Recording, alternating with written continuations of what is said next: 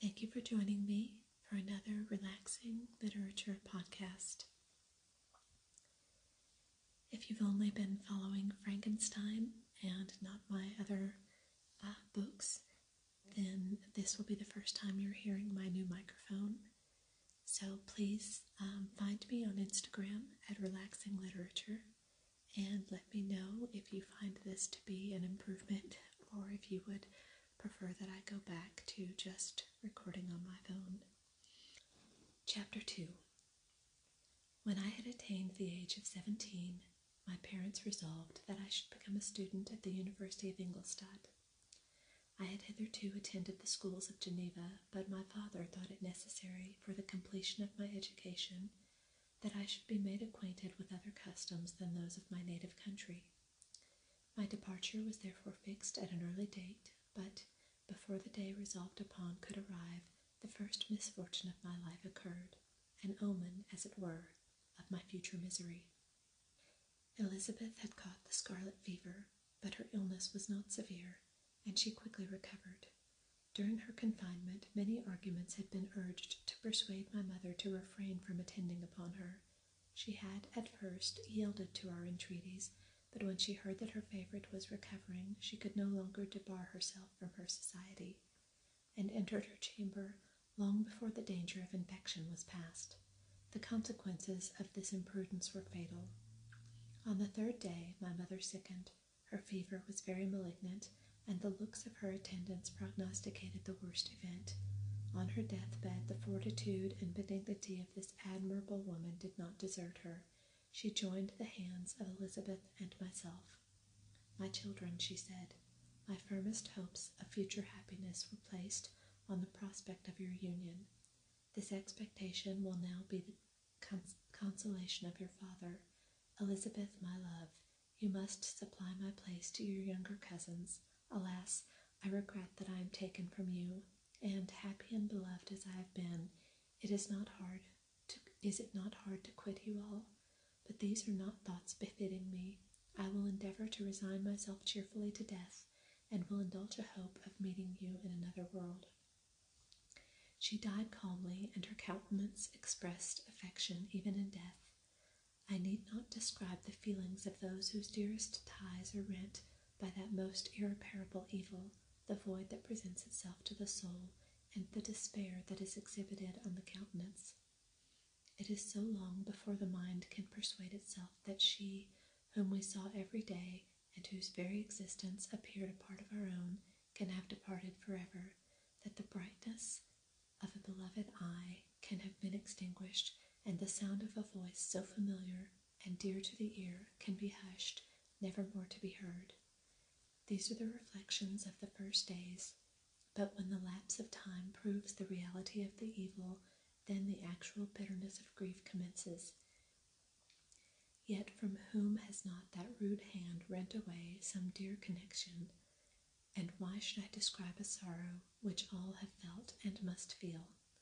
The time at length arrives when grief is rather an indulgence than a necessity.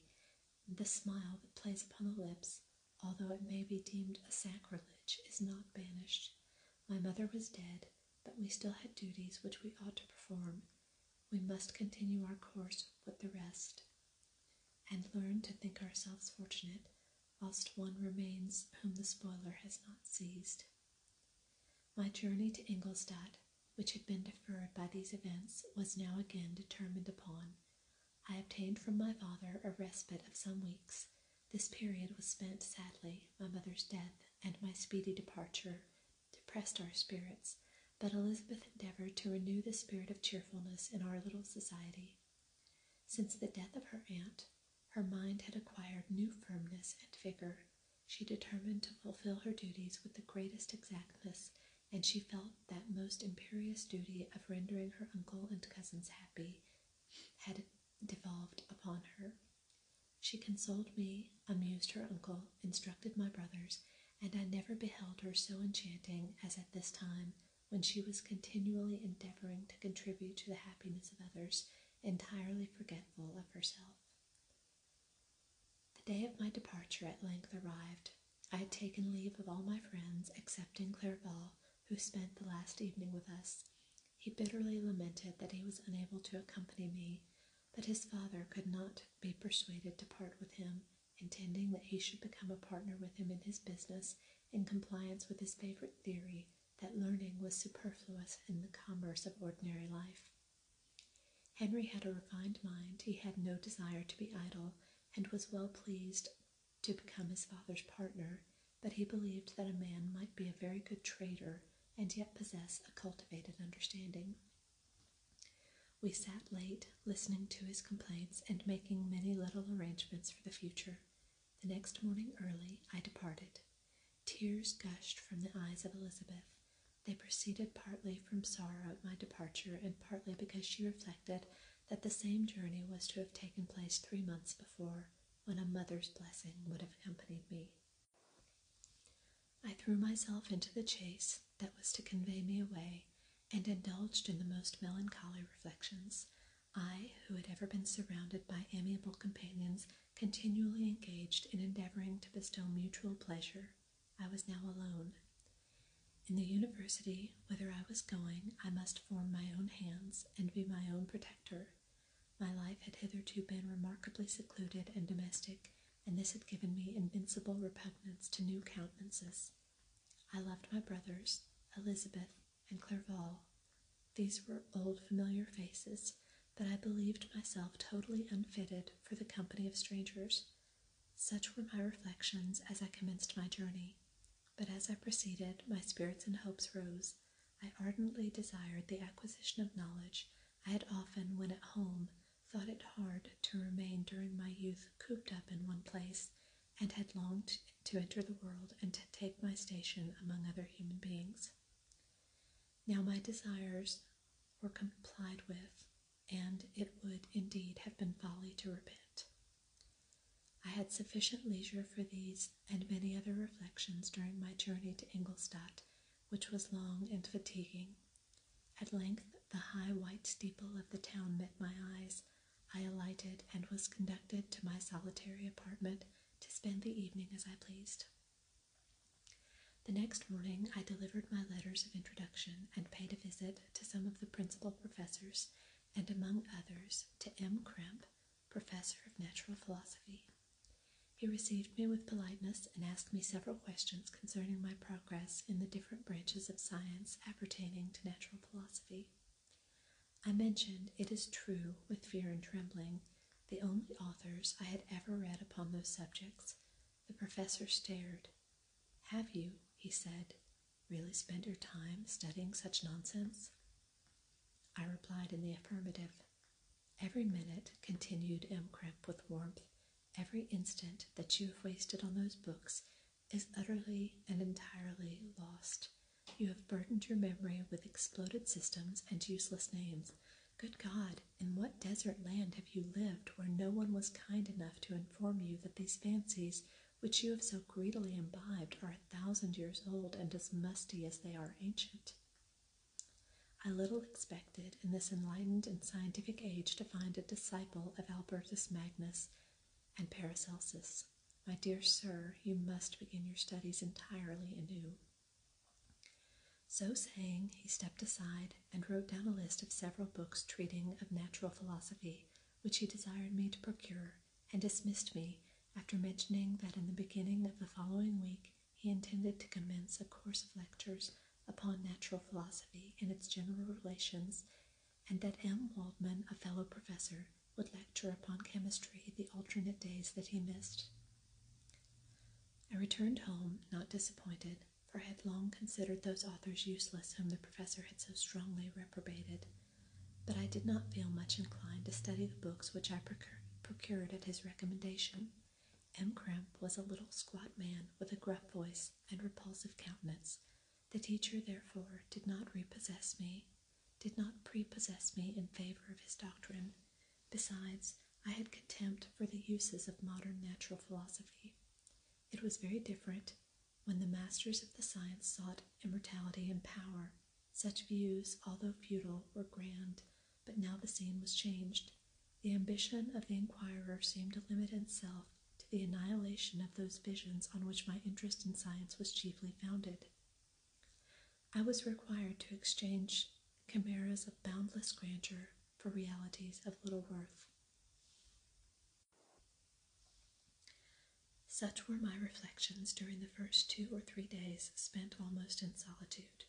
But as the ensuing week commenced, I thought of the information which M. Krempe had given me concerning the lectures, and although I could not consent to go and hear that little conceited fellow deliver sentences out of a pulpit, I recollected what he had said of M. Waldman, whom I have never seen, as he had hitherto been out of town. Partly from curiosity and partly from idleness, I went into the lecturing room which M. Waldman, Waldman entered shortly after. This professor was very unlike his colleague. He appeared about fifty years of age, but with an aspect aggressive of the greatest benevolence, and few gray hairs covered his temples, but those at the back of his head were nearly black. His person was short, but remarkably erect, and his voice the sweetest I had ever heard. He began his lecture by a recapitulation of the history of chemistry and the various improvements made by different men of learning, pronouncing with fervor the names of the most distinguished discoverers. He then took a cursory view of the present state of the science and explained many of its elementary terms. After having made a few preparatory experiments, he concluded with a panegyric. He concluded with a panegyric upon modern chemistry, the terms of which I shall never forget. The ancient teachers of this science, he said, promised impossibilities and performed nothing. The modern masters promise very little. They know that metals cannot be transmuted and that the elixir of life is a chimera. But these, but these philosophers, whose hands seem only made to dabble in dirt and their eyes to pore over the microscope or crucible, have indeed performed miracles. They penetrate into the recesses of nature and shew how she works in her hiding places. They ascend into the heavens. They have discovered how the blood circulates and the nature of the air we breathe. They have acquired new and almost unlimited powers. They can command the thunders of heaven, mimic the earthquake, and even mock the invisible world with its own shadows. I departed highly pleased with the professor and his lecture, and paid him a visit the same evening. His manners in private were even more mild and attractive than in public, for there was a certain dignity in his mien during his lecture which in his own house was replaced by the greatest affability and kindness. He heard with attention my little narration concerning my studies, and smiled at the names of Cornelius Agrippa and Paracelsus, but without without the contempt that M. Krempe had exhibited. He said that these men to whose indefatigable zeal modern philosophers were indebted for most of the foundations of their knowledge, they had left us as an easier task to give new names and arrange in connected classifications the facts which they, in a great degree, had been the instruments of bringing to light. The labors of men and genius, however erroneously directed, scarcely ever fail in ultimately turning to the solid advantage of mankind. I listened to his statement, which was delivered without any presumption or affectation, and then added that his lecture had removed my prejudices against modern chemists, and I, at the same time, requested his advice concerning the books I ought to procure. I am happy, said M. Waldman, to have gained a disciple, and if your application equals your ability, I have no doubt of your success. Chemistry is that branch of natural philosophy in which the greatest improvements have been and may be made. It is on that account that I have made it my peculiar study, but at the same time I have not neglected the other branches of science. A man would make but a very sorry chemist if he attended to that department of human knowledge alone. If your wish is to become really a man of science, and not merely a petty experimentalist, I should advise you to apply to every branch of natural philosophy, including mathematics. He then took me into his laboratory and explained to me the uses of his various machines, instructing me as to what I ought to procure, and promising me the use of his own when I should have advanced far enough in the science not to derange their mechanism. He also gave me the list of books which I had requested, and I took my leave. Thus ended a day memorable to me it decided my future destiny. Chapter 3 From this day, natural philosophy, and particularly chemistry in, most, in the most comprehensive sense of the term, became nearly my sole occupation. I read with ardor those works so full of genius and discrimination which modern inquirers have written on these subjects. I attended the lectures and cultivated the acquaintance of the men of science at the university, and I found even in M. Krempe a great deal of sound sense and real information, combined, it is true, with a repulsive physiognomy and manners, but not on that account the less valuable. In M. Waldman, I found a true friend. His gentleness was never tinged by dogmatism, and his instructions were given with an air of frankness and good nature that banished every idea of pedantry. It was perhaps the amiable character of this man that inclined me more to that branch of natural philosophy which he possessed than an intrinsic love for the science itself. But this state of mind had place only in the first steps toward knowledge. The more fully I entered into the science, the more exclusively I pursued it for its own sake. That application, which at first had been a matter of duty and resolution, now became so ardent and eager that the stars often disappeared in the light of the morning whilst I was yet engaged in my laboratory. As I applied so closely, it may be easily conceived that I improved rapidly. My ardor was indeed the astonishment of the students, and my proficiency that of the masters. Professor Krempe often asked me with a sly smile how Cornelius Agrippa went on, whilst M. Waldman expressed the most heartfelt exultation in my progress. Two years passed in this manner, during which I paid no visit to Geneva, but was engaged heart and soul in the pursuit of some discoveries which I hoped to make. None but those who have experienced them can conceive of the enticements of science. In other studies, you go as far as others have gone before you, and there is nothing more to know. But in a scientific pursuit, there is continual food for discovery and wonder. A mind of moderate capacity which closely pursues one study must infallibly arrive at great proficiency in that study, and I, who continually sought the attainment of one object of pursuit, was solely wrapped up in this, improved so rapidly that at the end of two years I made some discoveries in the improvement of some chemical instruments, which procured me great esteem and admiration at the university. When I had arrived at this point and had become as well acquainted with the theory and practice of natural philosophy as depended on the lessons of the professors at Ingolstadt, my residence there being no longer conducive to my improvements, I thought of returning to my friends and my native town when an incident happened that protracted my stay. One of the phenomena which had peculiarly, peculiarly attracted my attention was the structure of the human frame and indeed any animal endued with life. Whence I often asked myself, did the principle of life proceed? It was a bold question, and one which has ever been considered as a mystery. Yet, with how many things are we upon the brink of becoming acquainted if cowardice or carelessness did not restrain our inquiries? I revolved these circumstances in my mind and determined thenceforth to apply myself more particularly to those branches of natural philosophy which relate to physiology. Unless I had been animated by an almost supernatural enthusiasm, my application to this study would have been irksome and almost intolerable. To examine the causes of life, we must first have recourse to death. I became acquainted with the science of anatomy, but this was not sufficient. I must also observe the natural decay and corruption of the human body.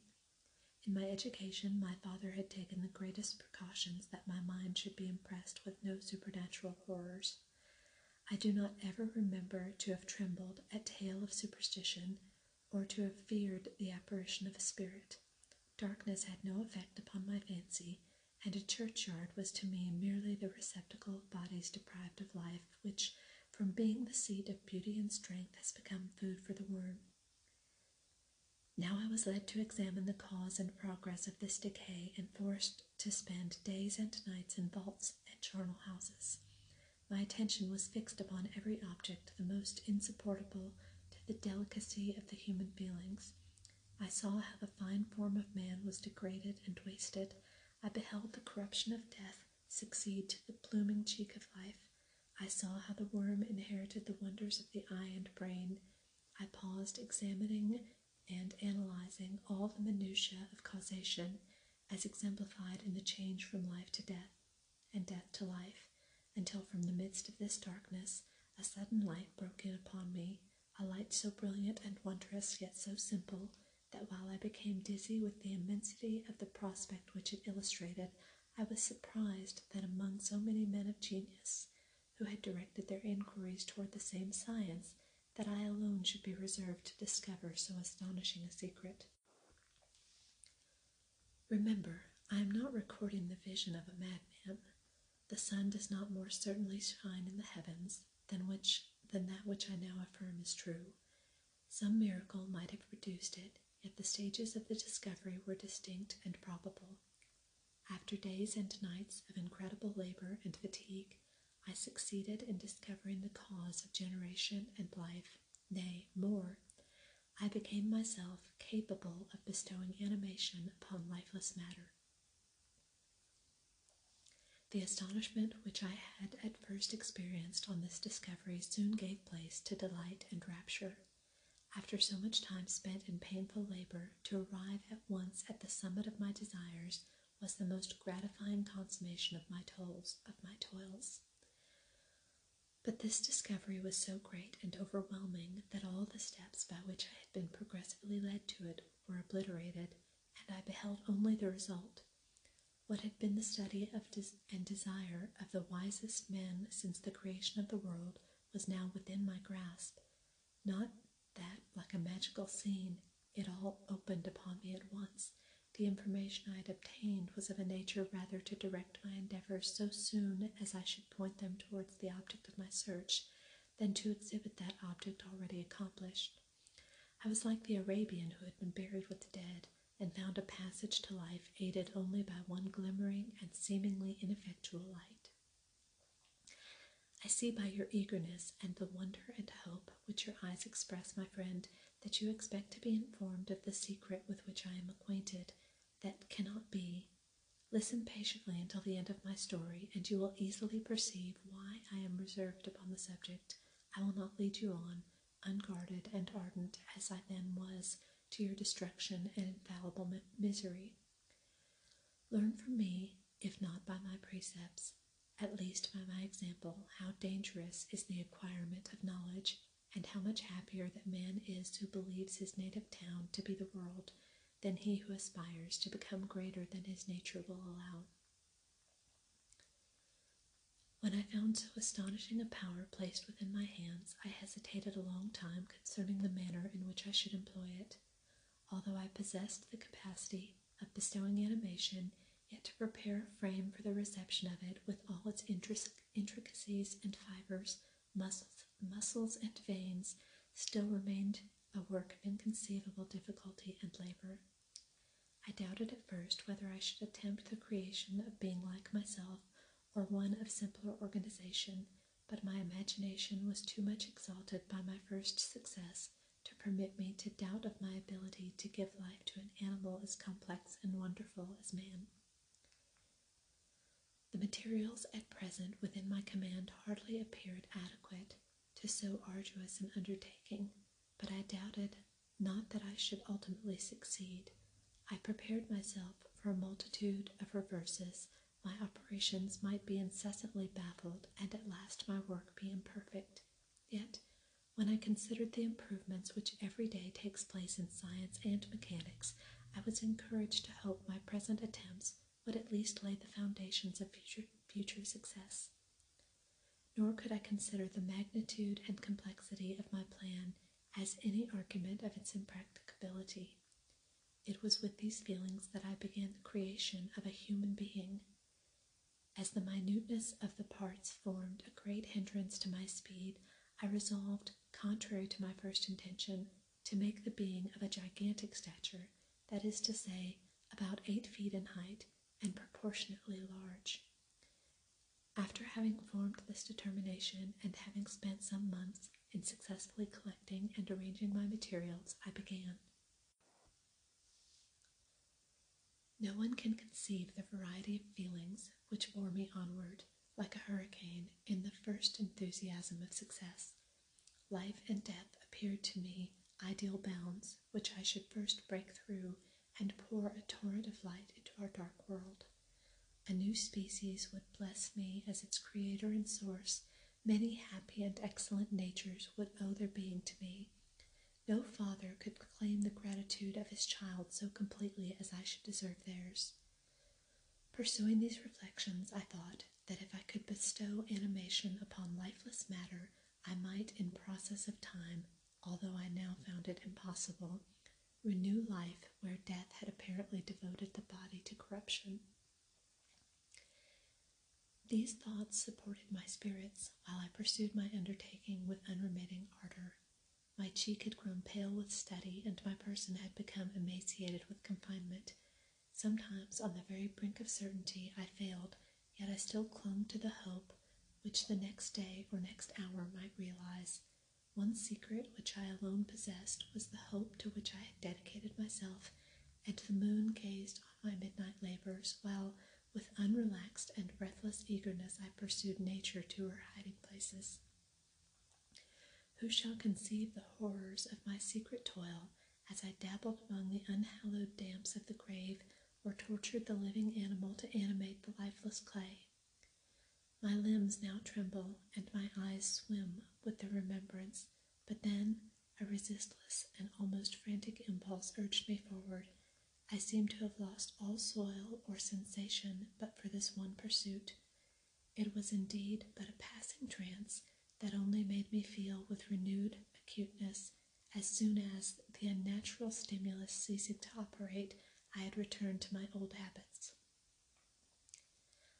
Collected bones from charnel houses and disturbed with profane fingers the tremendous secrets of the human frame. In a solitary chamber, or rather cell, at the top of the house, and separated from all the other apartments by a gallery and staircase, I kept my workshop of filthy creation. My eyeballs were starting from their sockets in attending to the details of my employment. The dissecting room and the slaughterhouse furnished many of my materials, and often did my human nature turn with loathing from my occupation, whilst still urged on by an eagerness which perpetually increased, I brought my work near to the conclusion. The summer months passed while I was thus engaged, heart and soul, in one pursuit. It was a most beautiful season. Never did the fields bestow a more plentiful harvest, or the vines yield a more luxurious vintage, but my eyes were insensible to the charms of nature, and the same feelings which made me neglect the scenes around me caused me also to forget those friends who were so many miles absent, and whom I had not seen for so long a time. I knew my silence disquieted them, and I well remembered the words of my father. I know that while you are pleased with yourself, you will think of us with affection, and we shall hear regularly from you.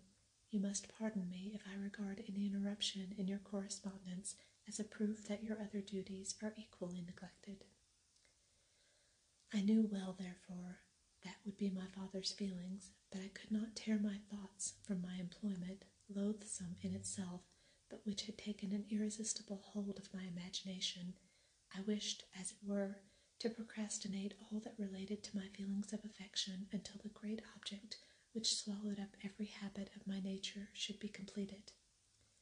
I then thought that my father would be unjust if he ascribed my neglect to vice or faultiness on my part, but I am now conceived that he was justified in conceiving that I should not be altogether free from blame.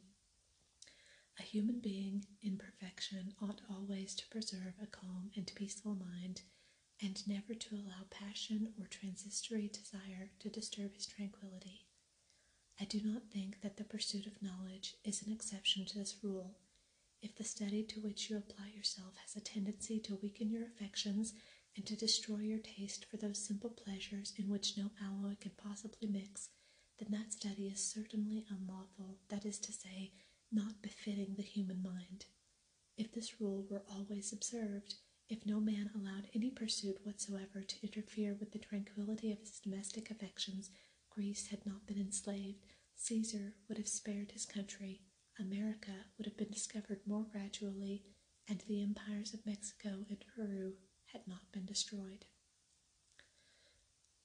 But I forget that I am moralizing in the most interesting part of my tale, and your looks remind me to proceed. My father made no reproach in his letters, and only took notice of my silence by inquiring into my occupations more particularly than before. Winter, spring, and summer passed away during my labors, but I did not watch the blossom or the expanding leaves, sights which before me always yielded supreme delight, so deeply was I engrossed in my occupation. The leaves of that year had withered before my work drew near to a close, and now every day shewed me more plainly how well I had succeeded. But my enthusiasm was checked by my anxiety, and I appeared rather like one doomed by slavery to toil in the mines or any other unwholesome trade than an artist occupied by his favorite employment. Every night I was oppressed by a slow fever, and I became nervous to a most painful degree, a disease that I regretted the more because I had hitherto enjoyed most excellent health, and I had always boasted of the firmness of my nerves.